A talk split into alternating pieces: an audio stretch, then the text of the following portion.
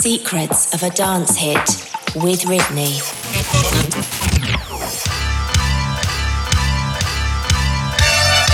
Hello, you. Welcome along to season two. That's right, we're on season two at the moment of Secrets of a Dance here. I hope you're enjoying things so far. And if you can and you're able to drop a couple of coins into our Patreon, it's patreon.com slash Ridney to keep Secrets of a Dance Hit going. I would sincerely appreciate it. Now, our guest this week talks about her journey over to Germany to create not one, but three big house tunes. She's gone on to have an amazing career, uh, featuring it on so many great records and also working in different genres of music. An absolute honour and a pleasure to talk to Miss Inaya Day. Secrets of a Dance Hit with Ridney. So, welcome along another episode. This time heading over to the USA and an absolutely fantastic vocalist. I've had the great pleasure of working with her, and she has appeared on just such massive, massive records. A big welcome to Inaya Day.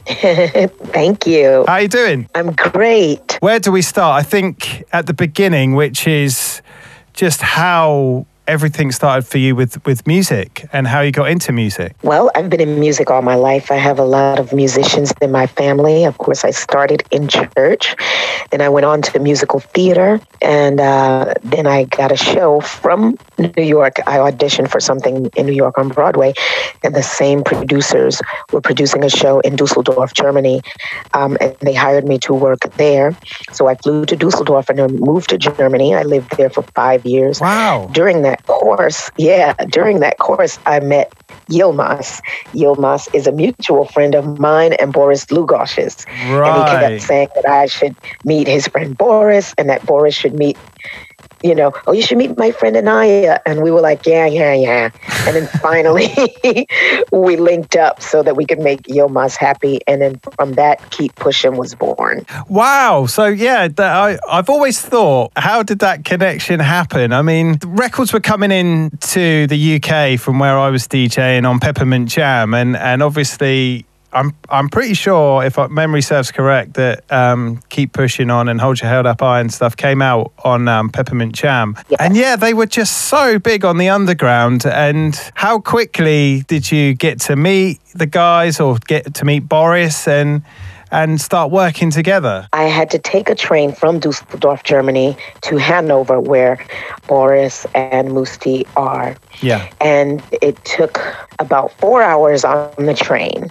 So I took the train about four hours. I was just getting over like the flu or something, I remember. Right. And when in the beginning of the song, when I go, it's so low for me, is because when I got there, they had like a skeleton track or whatever. They had the track. Okay. And I started singing different things. Um, Errol gave me the direction he wanted to go. He said, you know, we want to write something about if you keep on and things will always, you know, look up if you can just get through the bad parts. And, mm. you know, just trying to tell me what kind of direction. I said, okay. So I kept singing things off the top of my head until I got to keep pushing on. And then Musti was like, yeah, yeah, keep going, keep going. So I kept doing that and building from there and basically singing things I heard in church, like though the mountains seem too high and the valley low, yeah. that kind of thing. And that's how it came about. And um, to me, in my eyes, it was a demo because they were like, "Oh, can you sing that um, a little stronger?" I said, "Well, um, I'm just getting over the flu, and it's so low for me." So that's just that's just a little bit of you re- reacting, and they're like, "Right, we're having that. That's going in the record because it's so distinct. That's like the very beginning of the record, and it's so distinctive, isn't it?" Yes, indeed. And they were recording everything we said, and I didn't realize that. And they were like, "Yeah," and I said, "Well, you know, it's it's um, I'm just getting over the flu, and it's so low for me." And then when I first heard it, said, "It's so low for me. It's so low for me." I was like, "Oh snap!"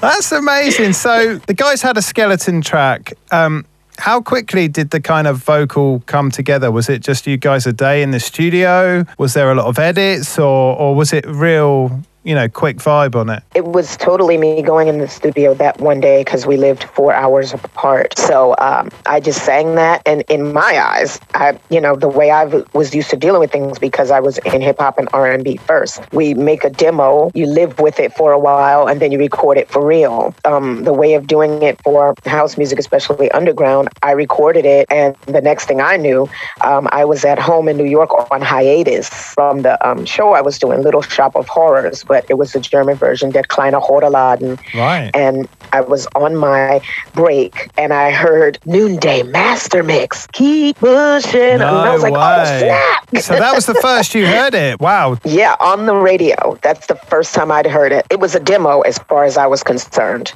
So when it came out, when I heard it on the radio, I was shocked and surprised. But then we all spoke and they were like, you have a big record on your hands and da da da da.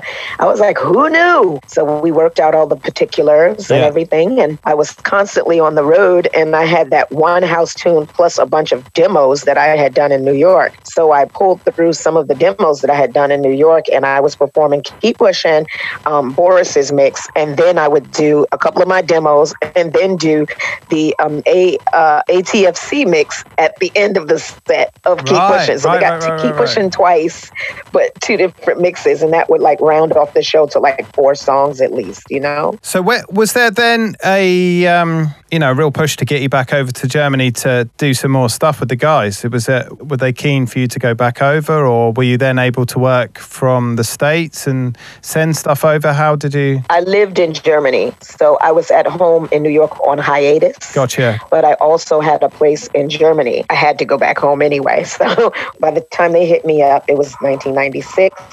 We had to do a follow up. And the follow up is Hold Your Head Up High. Yeah. And we sat down, Errol Rennalls and I, side by side, and he said, Let's do it this way. You write a verse and I write a verse. Let's not even tell each other the melody or anything. Let's just write it. And then Wow. we put them together and see if they match. And I was like, Bet. So that's what we did. And that's how we came up with You Might Be Facing Tribulation. Yeah, just writing it side by side and not consulting. What an incredible way! Yeah. Yeah. That's a really awesome way to write, isn't it? I've, uh, you know, Yeah, that was that was that was great, and it's no pressure, and nobody's saying, "Oh, change this word." Oh, I kind of like that, but it's dated. You know, you write what you feel.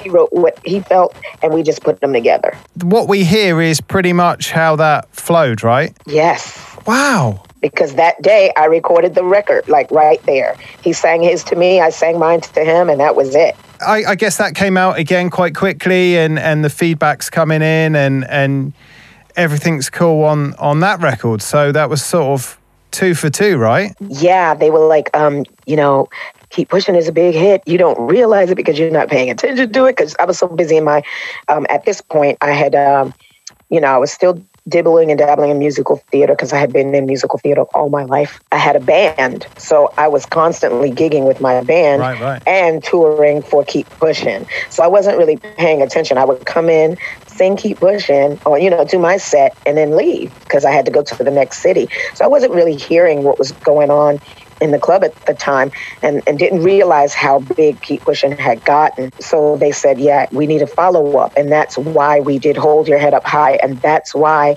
Boris and Musti made sure the bass line is very similar to Keep Pushing. Yes. So they would know that, okay, that's distinctive. That's Boris and, and Naya. Right. Even though Right. I would not use my name at that time. It started off as Boris Dlugosch Presents Boom. It was, yeah, that's right. I'm I'm thinking back now to the um, that I've got next to me here of when I originally bought them back in the 90s. A lot of us were geeking out to find out who it was. The vocalist, you know what I mean? Trying to find is it on the on the sticker anywhere and all that kind of thing. Yeah, it's funny because so many people until like 2004 or 5 were like, oh my God, you made that? Oh my God, that's you? Like they had no idea. And the same with Horny, like we used project names.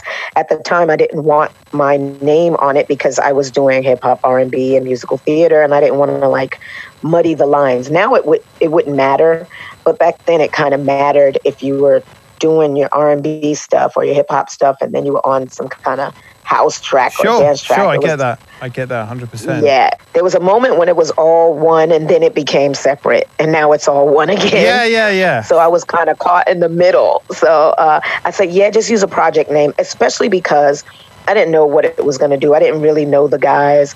And I was like, eh, I may not want to put my name on it, but it has my name in the credits as the vocalist. Mm. Yeah. But then we re recorded them and put my name on them and everything in like 2003 or something. Yeah, like yeah, that. And and it goes, that's still too low for me. And that's Yes, the it second does. one I recorded. Oh, is it? Oh, it's a re-recorded one. Yeah. Oh, cool. Yeah. I didn't know that. That's that's fab. So those two, those two have have been massive, massive records. Certainly on on the underground house scene for sure. I mean, even now you play either of those records and they get incredible reaction. What was the kind of time period between those two and Horny? Was it was it all part of the same era of production? Was it almost right? We need to do number three. We need to. Yeah, it was kind of like that. We recorded um, Keep Pushing in 95. It became popular in 96. So um, I was touring, touring, touring in 96. Then in 97 is when we released Hold Your Head Up High.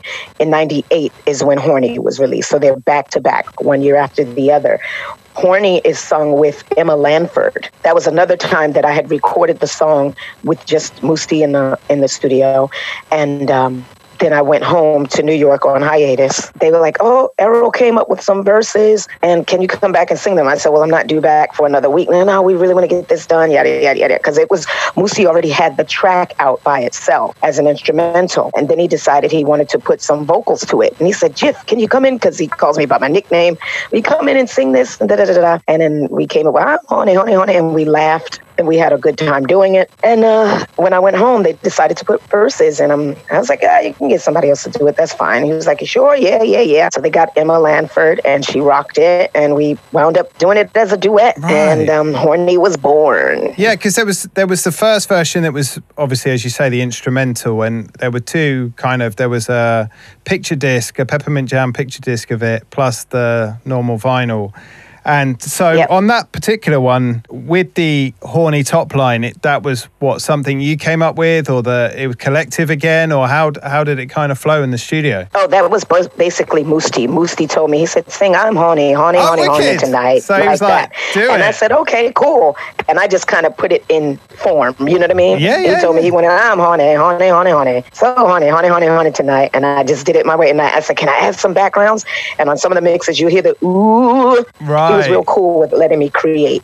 So I created around what he had given me. And uh, that's how Horny was born. And then the verses and stuff came Yeah, because obviously it was blowing up as a as an instrumental. I think it got licensed to a bigger label, and obviously then the the vocal mixes came in. So yeah, it just kept with your uh, choruses, and then verses were written around that, and and yeah, it, it had kind of two leases of life, really. That record, didn't it? It was exactly. huge already as an instrumental and then really became i mean I forgive me i'm going to talk mainly on a uk part because it just was so big in the uk it obviously crossed over to be a uh, i think it was top 10 it was definitely top 10 i'm sure of it he says quickly Yeah. double checking how how well it did um but I- Oh, it did very well. I'm looking at my gold record on go, my oh wall. wait, go on there you go boom straight in i and mean it's a UK UK gold record as well. Yeah, Yep, UK. AMPM. I mean, yeah, AMPM. That's right. It was just phenomenal in this country. There's no question, and and I know it it just blew up across Europe and and so on, didn't it? So yeah, um, all over the world we were blessed because uh, um, in Australia it actually went platinum. Did it? And um, yeah, and it was really cool because they had this drive time drive time segment on Nova, which is you know one of their main stations. Yeah, and. Um, in the afternoon at like 5:30 to would blow those horns and it would go, dan dan dan, and Horny would come on the radio. And anybody who was listening to their station would blow their horns outside. You just hear horns blowing. No way. It was incredible to see and hear because I was at the radio station and they said, you know what, Inaya, you, we have something special for you. We want you to look outside. Mm. And I was like, really? Is this a joke? Are you playing a joke? I mean, they said, no, look outside. And they pu- pushed the window open and they said, and I heard them, I'm in the studio with them and they're saying, all right, everybody, you ready? Da, da, da, da. It's time. You know what time it is? And they said, down, down, down. And everybody outside started going, burr, burr, burr, burr, burr. wow. And I couldn't believe it. It was amazing. That is the impact of that record. You must have just been like, wow, these records really have done something, right? Am I right in saying you were still at that time not wanting, you didn't have your name on the track? Yeah, for the first three, um, yeah, my name is in the credits, but not in the, the artist title. But after the third one, I got a clue, and I was like, "Okay, God, you must want me to be in yeah, dance this music." is this is so kind of cool. Yeah, yeah, yeah. so what what what came after Horny? Because that's like you were saying, and and I've realised now, as you say, it was it was one, re- you know, a big record from you guys every single year to the point Yeah. where I guess Horny was, and please correct me if I'm wrong, Horny was arguably the biggest of the, you know, it kind of built up. Each record was bigger than the last, right? Yes, uh, except um, "You Hold Your Head Up High" went pretty big too, but it was sandwiched between "Keep Pushing" and "Horny" as the classics. "Keep Pushing" is still being licensed to big companies today. Um, we licensed to Adidas, who licensed the Oh, song wow. to Foot Locker, and it played during the Super Bowl. And we've been getting a lot of uh, movement on "Keep Pushing" even still for television shows. We get a lot of sync licensing Really, "Keep that's interesting to know. Yes. And I, I know as well with with both that and hold your head up high, especially hold your head up high, is you hear lots of other records that kind of are sampling bits of it. You're going to say, "What have you heard recently?" I I know in the last year there was, I'm sure there was something that sampled a bit of hold your head up high. They're just really really distinctive vocals, aren't they? They're uh, so unique. The Light. Is that There's what it was? called The Light. There you go. Yeah, by go. um, uh, oh, I can't think of their name. It's on Defected. That's right. That's the one I'm thinking of. So, how does that feel that people still want to go, guys? We love we love this. Can we can we sample it? Can we reuse it? You know, how do you feel about that? That's um, it's an amazing feeling. I mean, I think every artist wants to have passive income. When you are older or you get into another facet of the business or get out of the business, it's a good thing to know that you've um, created a work that will last the test of time, first of all. Second of all, that it has touched people's lives and ears, Yeah. that they like it that much. And third of all, that you can keep making money off of those songs without lifting a finger. So everybody loves passive income. So it's been a blessing. How did things flow after Horny? You'll have to forgive me. I'm I'm trying to think what happened post Horny. Was there another uh, record that you guys put out? What was sort of happening? We put out a few, but I wound up doing a whole lot of other records with a whole lot of other people. I have over 120 singles. Wow. And I've never done a full album. But um What is that? That's crazy. I know it just never happened. And then I realized I didn't need it. You know, I was like, well, I don't need to do an album. If I want to, cool. But it just never came into play, you know? I was just never, never had to do one. so Yeah. I got over. And um, after that, we did a song called Better Things. Yeah. We got better things coming at ya. Yeah. So we did that went really well in the UK. I had to tour for that, um, and then I was signed to Strictly Rhythm and um, did a song called "Feel It." Feel it, you know I feel it. Oh, And I do remember really- that. Yeah, feel it. Yeah, of course. Yep. And that was, of course, under my own name, Inaya Day. And um, yeah, after Horny, I started using my name. And Nasty Girl came in 2004. Um, between that time, after um, Better Things, we were working on other people's projects, like Randy Crawford, who made Street Life. Wow. Yeah, yeah. Randy Crawford. Yeah. Yeah, she had, I believe, 12 songs on her Randy, Randy, Randy album, Every Kind of Mood. Yeah. And I think there are 12 songs, and I am singing on 10 of them. Oh, wow. And co wrote the first and second single Wow. with. We co wrote that. Incredible. And um, then we worked on Bootsy Collins' album. I did a song with Mousse T and Bootsy. And then when I got back to America, Bootsy Collins called me and asked me if I would write with him. So I wrote two Wow. songs on that album and sang on six of them on his album. And um, then Mousse T and I did a remix for two remixes really for Warner. And it was for Missy Elliott, one.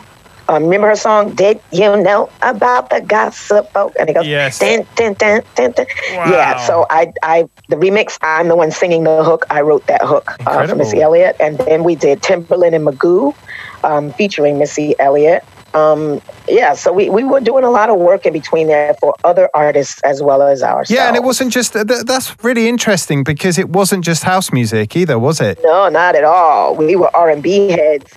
Musti is um, actually a classical pianist, so we were able to do a lot of things that I wouldn't have been able to do with another producer, just Yeah. a, solely a house music I- producer. I, find So, that so interesting to to not stick to one genre and go and do lots of different things and stuff that you know what you were probably true to wanting to make as well as as doing this house stuff as well. You know what I mean? Being able to do everything, I just think is is brilliant. And we had some really good um, R&B projects together. Like our R&B stuff is slamming, and we're really proud of it. And we did um, concerts with the uh, Philharmonic Orchestra. We Moosey would be on keyboards and play with the Philharmonic, and we would do dance music and some soul music with the uh, Philharmonic. Wow. It was really cool. Wow. Yeah, and we were doing that way back before um, everybody Yeah, started doing the- it. yes, quite- Ministry of yeah, yeah, Sound and all that. Okay, what I'm interested in then is you do the house thing, and then you're back doing um, you're doing amazing R and B and, and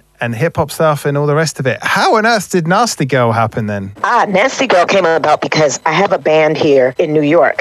It's called DysFUNKtion, you know, with funk in capital. it's Nice. a funk band, funk R&B band. And um, I would always sing Nasty Girl and I would do it in my way. I would break it down and then go into Take Me to the River Yeah, and yeah. do all these different things. And it's like a 10 minute medley. And people would say to me, Yo, you need to re record that, man. You need to do that, shorty.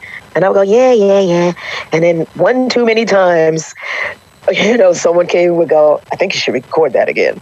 And I was like, you know, I need to pay attention before somebody else does it. So when I got back to Germany, Moosey and I were working on a project for someone else. I said, Moose, and I remember being in the booth. Moose, I want to do Nasty Girl. Remember Nasty Girl by um, Vanity Six? He said, Oh yeah, I love that track. I said, Yeah, I want to do that. I want to do a remake. Um, you think you can flip me a track? He said, Yeah, yeah, yeah. Let's. And a matter, a matter of fact, let's just work on it. Do something real quick after we're done with this session. And I said, Bet. So we did our session. Um, and I went into the booth actually, and I said, Moose, and he said, Yeah.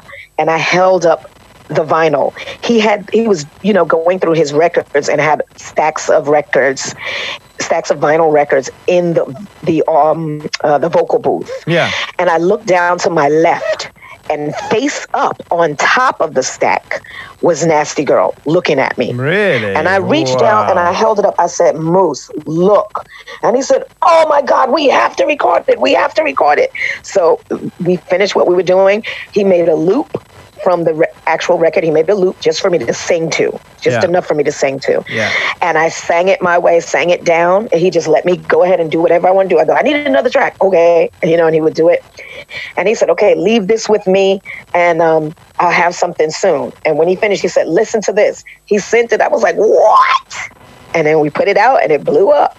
That's incredible. Again, to have a you know the the record's like looking at you in the booth. It's it's a sign, right? Yeah. That was total fate. How did that get from what you'd done with Moose to to the kind of mashup of MJ and was that was that happening when you and Moose were demoing it, or or was it something that happened long after? Well, Moosey didn't do that remix. It was Riff and Ray. Ah, right. And they, you know, we had a few remixers or whatever, but theirs stuck and became the main mix. So that's the one we did the video to. Right. Their That's- mix. that's because it was more pop, you know, pop oriented, whereas Moosey's was deeper. Right. I was going to say the version that I'm more aware of, very much so because of the music video and how it was played across Europe, was Yep. the riffs and riffs and rays version. But I didn't realise that was uh, that's a remix, right? I always Yes. I was I'm trying to I was trying to figure out how and who how that had happened. So I don't even I don't think I even know the original version that you and Moose put together. That's shocking. I do apologise for that because I should Oh, no I should know better. There you go. Right, everybody who's listening to this show right now, I want you to find the original version that Moose and Inaya did because I'm sure it's amazing. Both of you are incredible Yeah. um, artists. So I'm going to do that and I'm going to somewhat It is, it's apologise just the for beat just and bass. really. just the beat and bass. Yeah, it's like zzz, zzz, and that's it. I think I need to find that. But it's going to be Yeah, people shouting at their computers and at the radio now going, You idiot, you should know this. And I'm going to hold my hands up and, and just apologize profusely. So, yeah, I mean, it's incredible. A hundred is it? That's 120 releases you've had, is it, or is it? Is it more than that now? Well, It, it it's more than that. I stopped counting at 120. I, I really do have to do some counting and look at my look at my catalog and count. But Yeah. um, at 120, I stopped counting. And how how are things right now? What what have you been doing? What are you working on?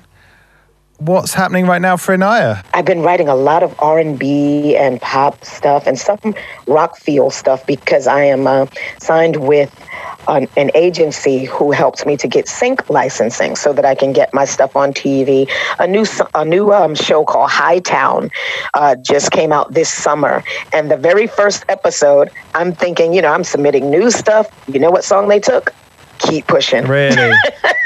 but Yeah. it works, you know. They, you know, Yes. you gotta, you got, you gotta just. But the good thing, the good thing is that um, there's a show called Queen Sugar. I think it's on Oprah Winfrey's network. Um, It's called Queen Sugar, and they took one of my R&B ballads um, that has not yet been released, and they accepted Brilliant. that, and that's come out. Yeah, I've been really focused on my sync licensing, but I um, also have a song coming out called Holding On to Hope. I think it's going to be kind of the last of my Hope series because, you know, you and I have got to have. we have, And yeah. that's a hope. Yeah, and that's a hope song. Then I have People of the World out right now with Guy Scheiman of Israel. And then I have um, Alone 2020, which is with Gabry Venus out of Italy.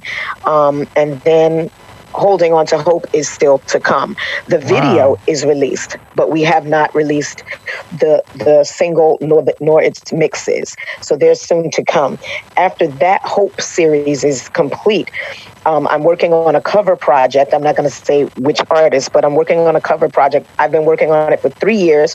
It's the longest I've ever taken to do any project because I just want to make sure it's right. Yeah. And it's this artist's songs reimagined. Oh, So I had them produced in a whole other way. If it were, uh, if it was a ballad, it's now Tribal House or something Oh, like wicked! that. And if and it it's, was, it's yeah, someone. it's, it's someone. totally you, flipped. you're not going to say the name, but it's somebody we'd all know, right? yes. Wicked, exciting. Yes, a, a classic icon. It's Brilliant. an icon's Brilliant. music. Yeah. Can't wait. So when are we likely to hear that? Well, I am. I've just finished mixing the fourth song. I have four more to go. Okay. So I'm hoping to be done mixing them this summer. My aim and my ambition is to put it out in January because January is my birthday month. So um, I, I would be releasing this baby hopefully for my birthday in January. That's that's fingers crossed. That's the plan. That's the plan. Yeah. Cool. Fantastic. Now, if people want to connect with you, Inaya, how do you like people to connect? What's your preferred social media? Or do you just say it doesn't matter how you contact me? It doesn't really matter, but the easiest way is if you're on Instagram, just look for at Inaya Day. If you're on Facebook, it's Inaya Day Music. Yeah, if you look for Inaya Day, you'll find me. Fantastic. Well, Inaya, I can't thank you enough for spending a bit of time with us today and, and just giving the story of, of your, you know, a part of your amazing career, you know, and, and what the house fans in the UK, you know, wanting to find out more about what you've been doing. So thank you for, for sharing your time today. Thank you for having me. I appreciate it. Absolute pleasure.